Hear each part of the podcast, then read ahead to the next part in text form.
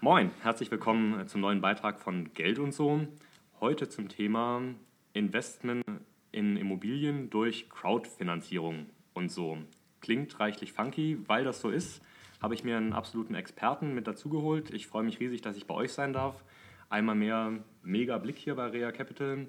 Lasse Kammer, vielen Dank, dass ich da sein darf. Vielen Dank für den lecker Kaffee. Ja, freut mich, dass es geklappt hat auf dem äh, Freitagnachmittag. Ähm, ganz, ganz spannendes Thema, womit wir uns gerade beschäftigen. Crowdfunding im Bereich Immobilien, aktuell in aller Munde und freue mich, dass wir jetzt einfach mal ein bisschen drüber sprechen und uns austauschen.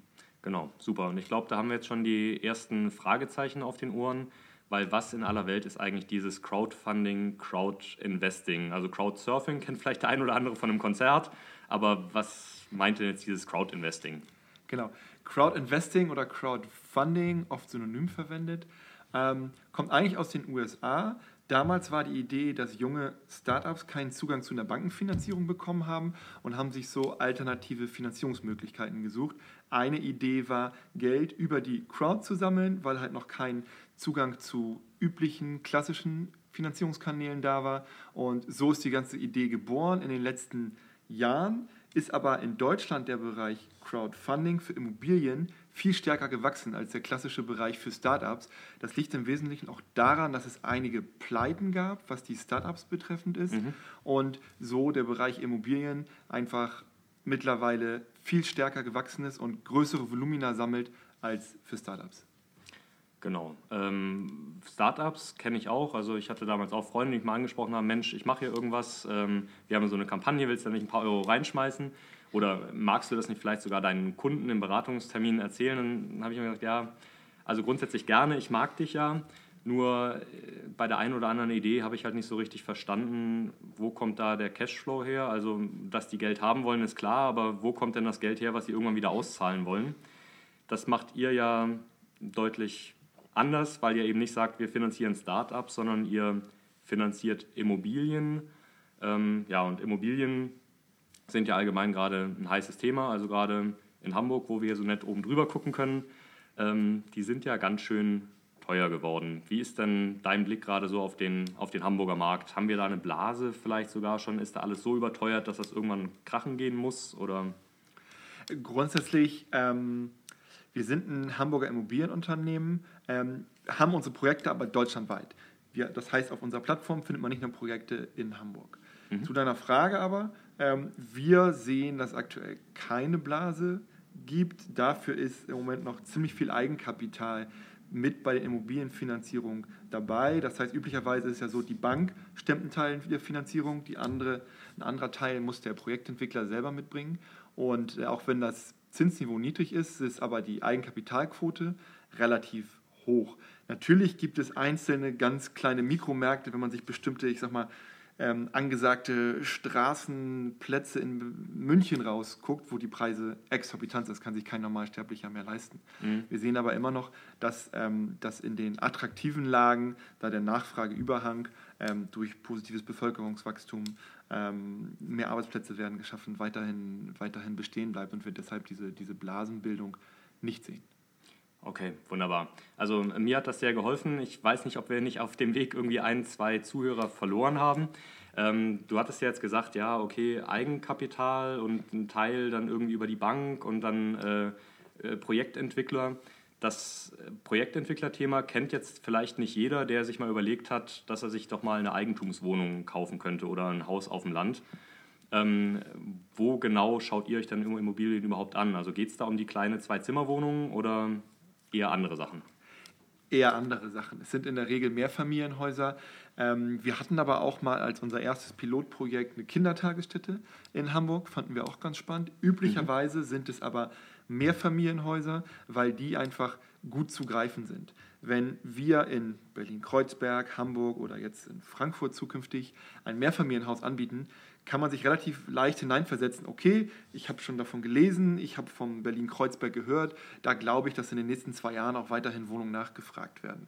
Und üblicherweise sind es ähm, Projektvolumina, wo wir von sieben bis zehn Millionen aufwärts reden. Also nicht die Zwei-Zimmer-Wohnung, sondern in der Regel sind es etabliert erfahrene Projektentwickler, die auch schon ähm, über Referenzprojekte vorweisen können.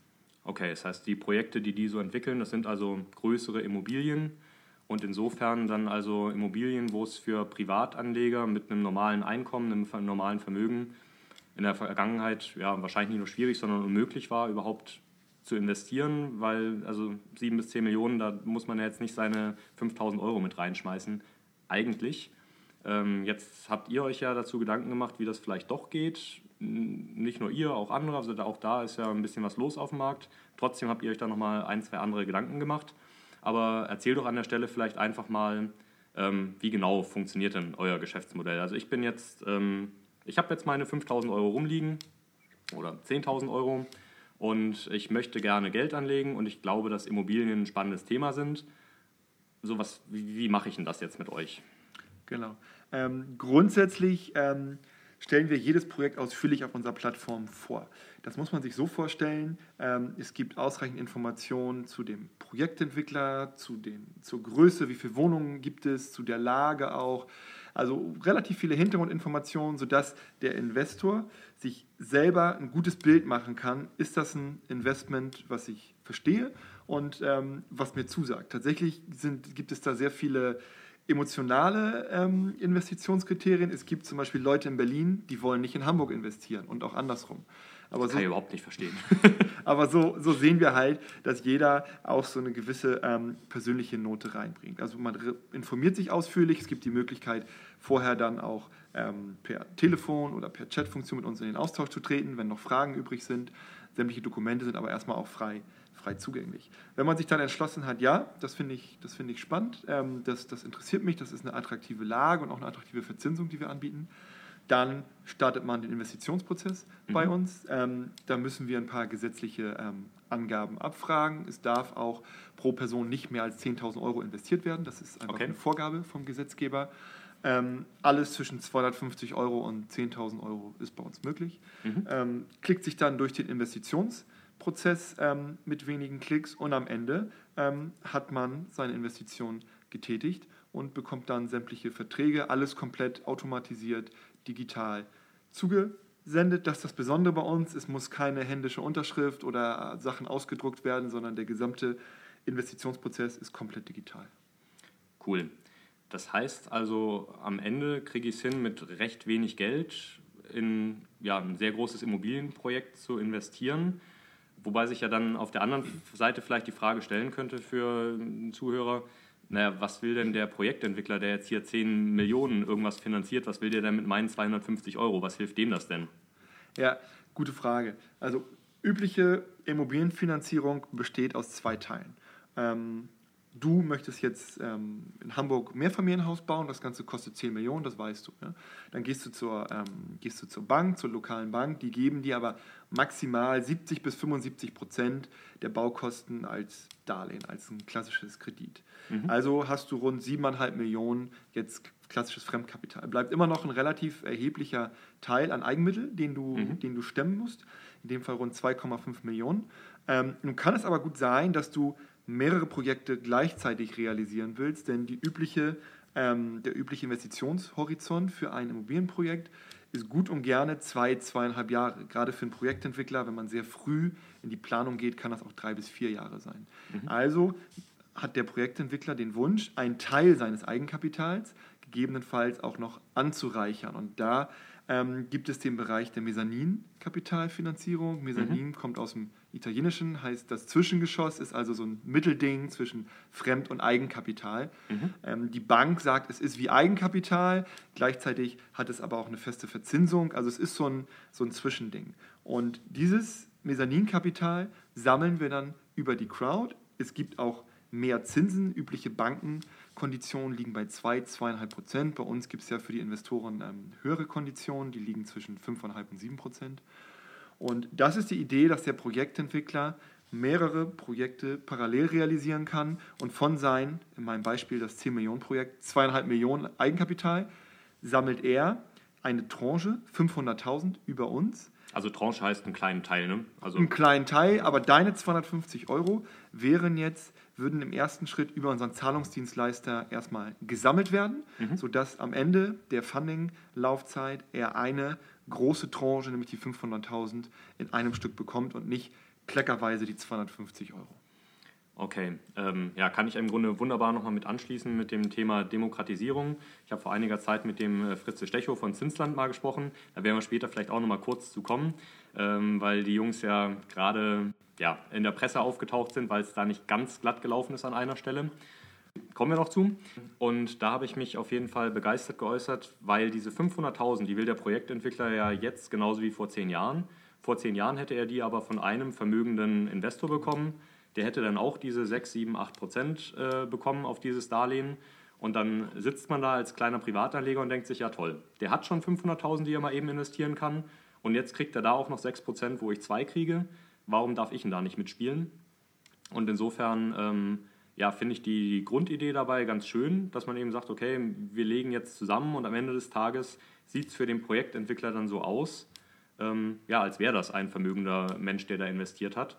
Und auf einmal kriegt man dann die Verzinsung, die dieser vermögende Investor eben auch bekommen hätte. Ähm, jetzt gibt es ja einen guten Grund, warum das eigentlich nur vermögende Investoren machen durften, weil es gibt ja, also in, in der Investmentwelt gibt es ja diesen Spruch mit uh, There's no such thing as free lunch. Also es gibt kein Mittagessen umsonst.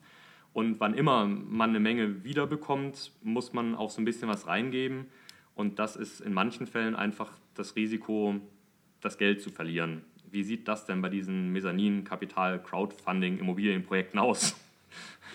Genau, grundsätzlich sagen wir auch, ohne ähm, Risiko keine Rendite und diese 5 bis 7 Prozent, natürlich steckt dahinter irgendwo ein äh, Risiko, vor allem wenn man sich die aktuellen Opportunitäten auf dem Tagesgeldkonto anguckt bei, bei seiner Bank.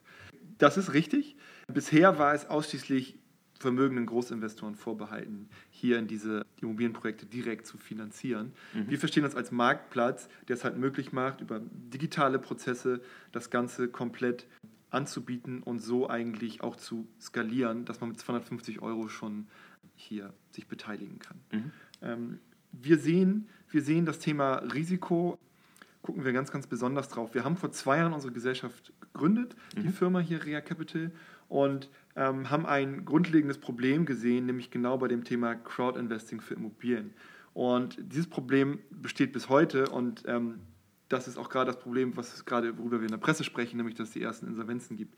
Das Problem, was wir gesehen haben und immer noch da ist, ist nämlich, dass die Investoren, die Kleinanleger äh, über die Plattform keinen Einfluss haben auf Entscheidungen und auf das Handeln des Projektentwicklers, sondern man gibt mhm. das Geld und ob der irgendwie Tabula Rasa spielt, nach Panama abhaut mit seinem Geld oder sonst, dass es sonst irgendwelche schrägen Dinge gibt, ähm, da, gibt es, da gibt es keinen Einfluss drauf. Hat übrigens die Plattform auch nicht auf, auf das Handeln mhm. des Projektentwicklers. Und ähm, in diesem Rahmen bewegen wir uns also und da kann man, das ist, das ist ein Faktum, das kann man nicht, äh, kann man nicht wegreden.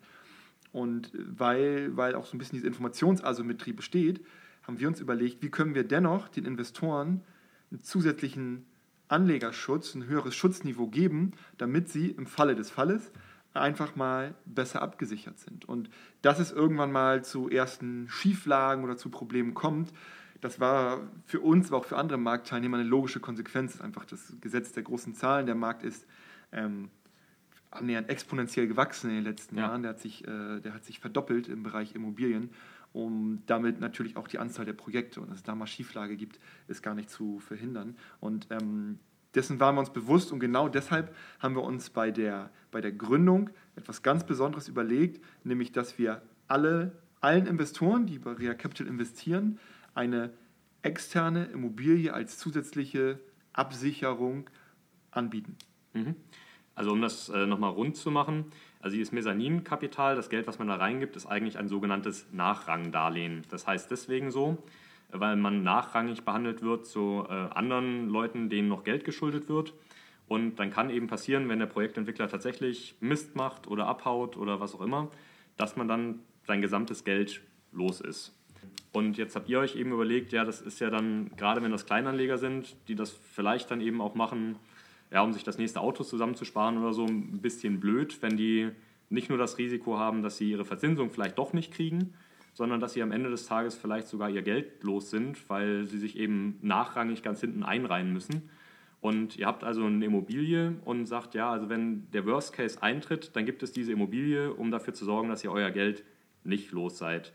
Ähm, jetzt stelle ich mir das so vor, dass ihr wahrscheinlich nur die Einlage, also das, was der Sparer da reingegeben hat, sichert und nicht die Verzinsung, weil sonst wäre es ja tatsächlich wieder Free Lunch, dass man sich sagt, ach gut, ich gebe das Geld da rein und entweder der Projektentwickler zahlt es mir aus und wenn der es nicht tut, dann macht das Rea Capital.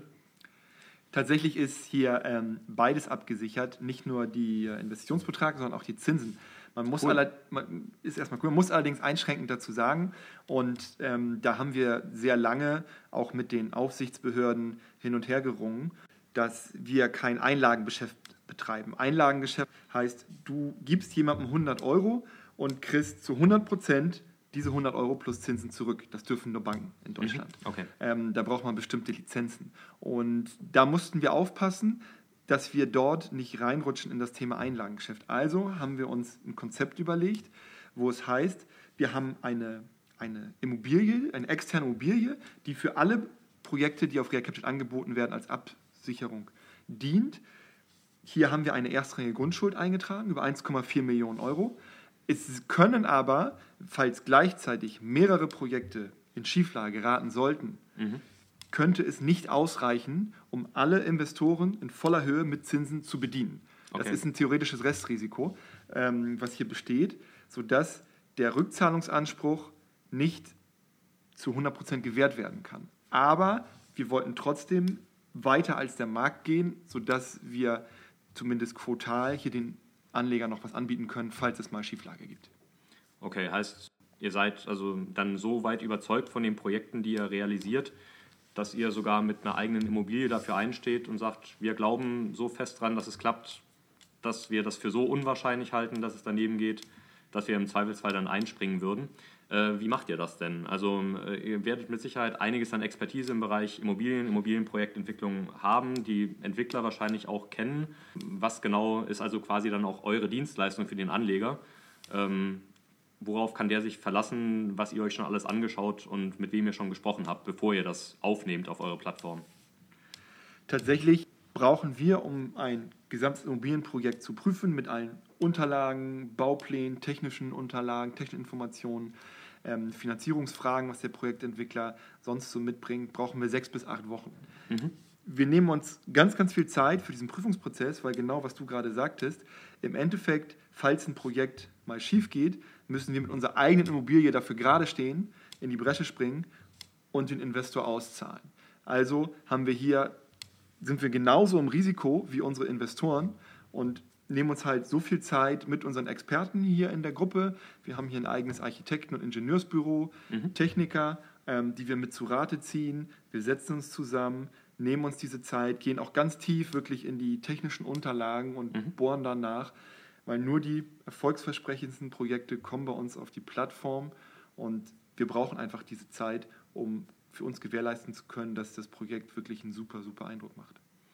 Gibt es für den Anleger dann eigentlich auch das Szenario, dass ein Projekt nicht gar nicht oder ganz funktioniert, sondern irgendwie so ein bisschen? Also dass da meinetwegen 6% Zinsen in Aussicht gestellt werden und dann merkt man ja, hm, irgendwie war es dann doch teurer und 3% kriegen wir hin, 6 leider nicht. Also würdet ihr dann die restlichen 3% dann zu 6 wieder auffüllen oder würde man da einfach sagen, ja, sorry, waren jetzt nur 3%, immer noch besser als das Tagesgeld? Ist eine gute Frage. Tatsächlich gibt es vorvertraglich feste Zinsen. Das ist nicht eine variable Zinskomponente, sondern es sollen die 6%, es sollen die 6% sein. Das heißt, wenn am Stichtag nicht die 6% bedient werden können, hat der Projektentwickler erstmal ein Problem und die Investoren bzw. wir würden uns nicht damit zufrieden geben, wenn es nur 3% wären. Das heißt, es könnte dann sogar so weit gehen, dass der Projektentwickler ähm, da gegebenenfalls andere Vermögenswerte veräußern muss, um diese 6% bedienen zu können. Also wenn man so will, ist diese Finanzierungs-, diese Verzinsung ein bisschen digital, entweder 1 oder 0. Und wenn 0, dann haben wir mal ein ganz anderes Problem, nämlich dann gibt es, gibt es liegt richtig was im Argen und dann kommt unsere Realbesicherung ins Spiel, die dann ähm, dort gegebenenfalls auffüllt. Okay, dann haben wir hier im Grunde schon den Übergang gar nicht zu euch, aber du sagtest ja gut, bei so vielen Leuten, die das jetzt machen, war absehbar, dass da irgendwann mal was daneben geht. ja, also ich habe mit dem Fritze damals gesprochen, das hat sich bei denen alles total super angehört. Er hat mir erzählt, wie groß die Expertise da auch ist im Bereich Projektentwicklung Immobilien. Ich habe auch die Pressemitteilung gelesen, die sie rausgegeben haben, der gemäß das ja so schlimm gar nicht aussieht. Aber in Berlin gibt es ein Lüwe Bell Projekt, Luwe Bell. Und äh, da hat der Projektentwickler jetzt recht überraschend wohl Insolvenz angemeldet, was natürlich im Grunde für eure gesamte Branche so ein bisschen blöd ist weil bislang war sie ja im Grunde ohne Makel und jetzt ist es eben doch mal passiert. Und Anleger unterscheiden da vielleicht gar nicht so sehr unter den Namen, sondern sagen, oh, da ist ja doch ein Risiko. Also kennst du den Fall genauer und habt ihr da, also kannst du dazu irgendwas sagen? ich ich habe ich hab da keine, keine Insights, ich hab, wir haben es natürlich, auch, ähm, natürlich auch verfolgt. Grundsätzlich ist es so, dass uns das nicht überrascht hat und die anderen Plattformen auch nicht, dass es irgendwann überhaupt mal zu sowas kommt, mhm. weil einfach, was ich eingangs sagte, so dieses inhärente Problem, Plattform und Investor haben keinen Einfluss auf das Handeln die Entscheidung des Projektentwicklers. Und das, mhm. das sollte man als gegeben ansehen. Und wir sehen aktuell eher den, den Fokus oder die, die Verschiebung des Fokuses von den Investoren. Bisher waren Lage und Rendite so die ausschlaggebenden Kriterien für die Projekte so nach dem Motto, war es eine sexy Lage in Kreuzberg oder war es in München und die Rendite stimmte auch, weil es ging ja, es ging ja alles gut. Und, ja. und jetzt sieht man in der, in der letzten Zeit, oder das sehen wir auch an den Rückfragen von unseren Investoren, dass das Thema Sicherheit oder Absicherung viel mehr in den Fokus rückt und man sich fragt, okay, ich soll 6% kriegen, wenn es gut läuft und die Lage ist auch super, Kreuzberg, mhm. kenne ich, aber was ist denn eigentlich, wie sieht es denn aus, wenn es mal nicht so gut läuft? Und da sehen wir jetzt so ein, so ein, ähm, so ein Paradigmenwechsel. Und ich glaube, dass auch in zukünftig Investoren bei ihren Anlegerentscheidungen mehr darauf achten, was sind eigentlich hier die Sicherheiten seitens Projektentwicklers oder der Plattform wie bei Rea Capital, ähm, die mir angeboten werden. Genau, es gäbe ja für äh, Besicherung auch noch ein anderes Szenario. Äh, ich habe ehrlich gesagt noch nicht ganz durchdrungen, warum das nicht funktioniert. Aber man könnte ja tatsächlich äh, auch über die Grundschuld besichern. Das funktioniert nur aus irgendwelchen Gründen nicht ganz so toll. Und also deswegen habt ihr jetzt auch einen anderen Weg gewählt. Aber vielleicht kannst du das nochmal kurz erzählen, was es damit auf sich hat. Gerne. Also tatsächlich ist das Thema ähm, Sicherheit oder Besicherung bei diesen Nachrangdarlehen ein sehr, sehr heikles Thema. Und in Summe hat uns das sechs Monate gekostet, um mit den Aufsichtsbehörden ähm, hier ist die Bundesanstalt für Finanzdienstleistungen, die BaFin, ein äh, entsprechendes ähm, Sicherungskonstrukt zu finden. Denn genau was du sagtest, es sind Nachrangdarlehen, in die hier investiert wird. Und Nachrangdarlehen bedeutet, dass man erst nachrangig nach allen anderen Gläubigern befriedigt wird. Ähm, und wenn man jetzt aber hingeht und sagt, ja, wir haben Nachrangdarlehen, aber gleichzeitig würden wir zu 100% dir irgendwelche Sicherheiten geben, dann ist es per Definition kein Nachrangdarlehen mehr und das will der Gesetzgeber nicht. Ah, also, okay. also ist dem Gesetzgeber ein großes, großes Dorn im Auge, dass der Sicherungs- oder dass der Kapitalnehmer, hier der Darlehensnehmer, der Projektentwickler, irgendwelche Sicherheiten ausgibt. Das darf der selbst gar nicht. Unser Modell unterscheidet sich ja dahingehend, dass wir sagen, es ist eine komplett projektunabhängige externe Immobilie, die wir nehmen. Denn wenn du jetzt in ein Berliner Projekt investieren willst, 500 mhm. Euro, dann darf dieser Projektentwickler, ähm, dürfte dir zwar eine Grundschuld aussprechen, also der, der darf das machen, aber insolvenzrechtlich ist es so, dass, dass die nie gezogen werden darf, dass du im Falle des Falles nie an diese Sicherheit kommst von ihm. Und deshalb nennen wir das, wir nennen das immer so eine Blendgranate. Da gibt es zwar was, aber eigentlich, so, du wirst da nie rankommen. Okay, okay, dann vielen Dank dafür. Habe ich das jetzt auch endlich mal auf der Pfanne. Eine andere Geschichte hattest du beiläufig erwähnt, den Vergleich zum, zum Tagesgeld. Ich habe so den Eindruck, dass die, das ganze Thema Crowdfunding von Immobilienprojekten mit entsprechend hoher Verzinsung so ein bisschen mitgewachsen ist mit dem Anhalten der Niedrigzinsphase.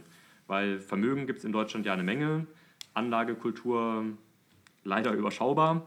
Und naja, jetzt gibt es also viele Anleger, die ja leider riesige Summen auf dem Girokonto, auf dem äh, Sparbuch rumliegen haben, in Bausparverträgen mit schlechter Verzinsung. Und die merken jetzt, hm, jetzt muss ich irgendwas mal machen, weil ich kriege gar nichts mehr dafür. Oder wenn sie entsprechend Vermögen sind, müssen sie vielleicht sogar Strafzinsen zahlen quasi auf ihr Vermögen. Was glaubst du denn, wie lange wir mit dieser Niedrigzinsphase noch zu tun haben? Und viel spannender vielleicht einfach noch, weil das ja eher so ein Kristallkugelthema ist, Wie würdet ihr denn damit umgehen, wenn wir tatsächlich die Zinswende mal erleben? Also wenn wir tatsächlich wieder steigende Zinsen haben überall, also Finanzierungen werden wieder teurer, aber es gibt auch wieder mehr Zinsen auf dem Tagesgeld. Äh, funktioniert euer Modell dann immer noch? Steigt eure Verzinsung dann in den Projekten einfach auch noch weiter oder wie wäre das? Ja, ähm, gute, gute Frage. Tatsächlich ist es natürlich ein Blick in die Glaskugel, wie, wo liegt das Zinsniveau. Wir oder ich persönlich erwarte noch äh, auf jeden Fall die nächsten drei Jahre dieses Niedrigzinsniveau hier im, im Euroraum. Dafür sind einfach die, die, die einzelnen Länder und die Volkswirtschaften zu, zu heterogen, gerade wenn man sich irgendwie die, die südlichen Mittelmeerländer anguckt. Also Niedrigzinsniveau wird aus unserer Sicht anhalten. Sollte es mal nicht mehr anhalten und von den Zinsen nach, nach oben gehen weiter, natürlich hat es volkswirtschaftlich einen großen, großen Einfluss und wird es auch die Immobilienwirtschaft ähm, unmittelbar beeinflussen. Wir sehen es allerdings so, dass unmittelbar hätte es zur Folge, dass die Bankenfinanzierung für den Projektentwickler, der seine Immobilie realisieren will, auch erstmal teurer wird. Das heißt, natürlich könnten wir noch besser argumentieren und könnten plausibel argumentieren, warum jetzt unsere Finanzierung auch teurer wird. Gleichzeitig würden dann auch, wenn das Zinsniveau allgemein steigt, unsere Opportunitäten, also das, das was der, das der vermögende Investor oder der Kleininvestor anlegen würde in anderen Geldanlagen, würde auch steigen, sodass es zwangsläufig hier, um auch das Risiko adäquat anzulegen, auch diese Nachrangdarlehen, diese Crowd-Darlehen ansteigen würden. Also in Summe, in Summe würde es dazu führen, dass natürlich die Finanzierungskosten bankenseitig, aber auch hier für dieses Mezzaninkapital ansteigen würden für den Projektentwickler. Es wäre aber nicht ein singulärer Effekt, dass nur dann die Crowd-Darlehen eine höhere, eine höhere Verzinsung ähm, hätten. Und zu deiner ersten Frage, hängt das Wachstum der Crowd-Investitionen ja. für Immobilien mit auch dem Niedrigzinsniveau zusammen?